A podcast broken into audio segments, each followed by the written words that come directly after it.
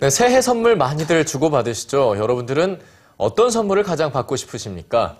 왜 이런 여성들은 가장 받고 싶은 선물 1위가 가방과 액세서리라는 재미있는 조사 결과도 있었는데요. 네, 오늘 문화공감에서는 보기만 해도 갖고 싶은 마음이 절로 드는 독특한 전시들을 소개해드립니다. 선민지 문화캐스터입니다. 여러 개의 전자회로 부품을 이용해 자신의 예술 세계만큼이나 독특한 목걸이를 만든 백남준. 러브 조각으로 잘 알려진 팝 아티스트 로버트 인디애나는 작은 반지 안에 자신의 대표 로고를 담았는데요. 파블로 피카소, 만 레이, 앤디 워홀 등 150여 명의 예술가들이 만든 200여 점의 주얼리가 아시아 최초로 한국을 찾았습니다. When fortune cries nay nay. 이 작품은 피카소가 연인 도라마르를 위해 만든 펜던트라고 하는데요. 거대한 회화나 조각 작품으로 유명한 예술가들이 저마다의 사연을 담아 만든 주얼리가 색다르게 다가옵니다. 가지각색 다양한 멋을 뽐내는 주얼리들은 작가들의 개성 있는 작품 세계를 집약적으로 보여주는 축소판인데요.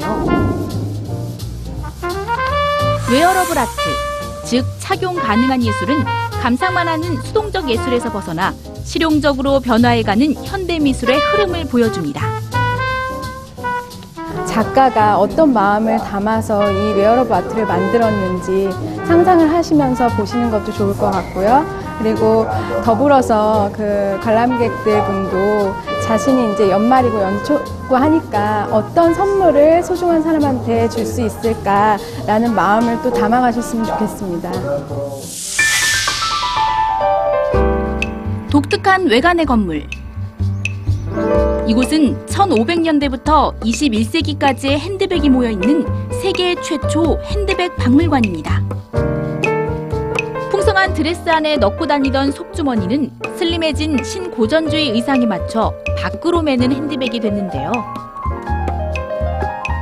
2차 세계대전 기간 가스 공격에 대비해 가지고 다니던 방독면 가방과 초현실주의 영향을 받은 독특한 샴페인 핸드백. 시대와 패션에 따라 변화하는 핸드백의 역사를 통해 그 당시 여성들의 삶을 짐작해 볼 수 있는데요.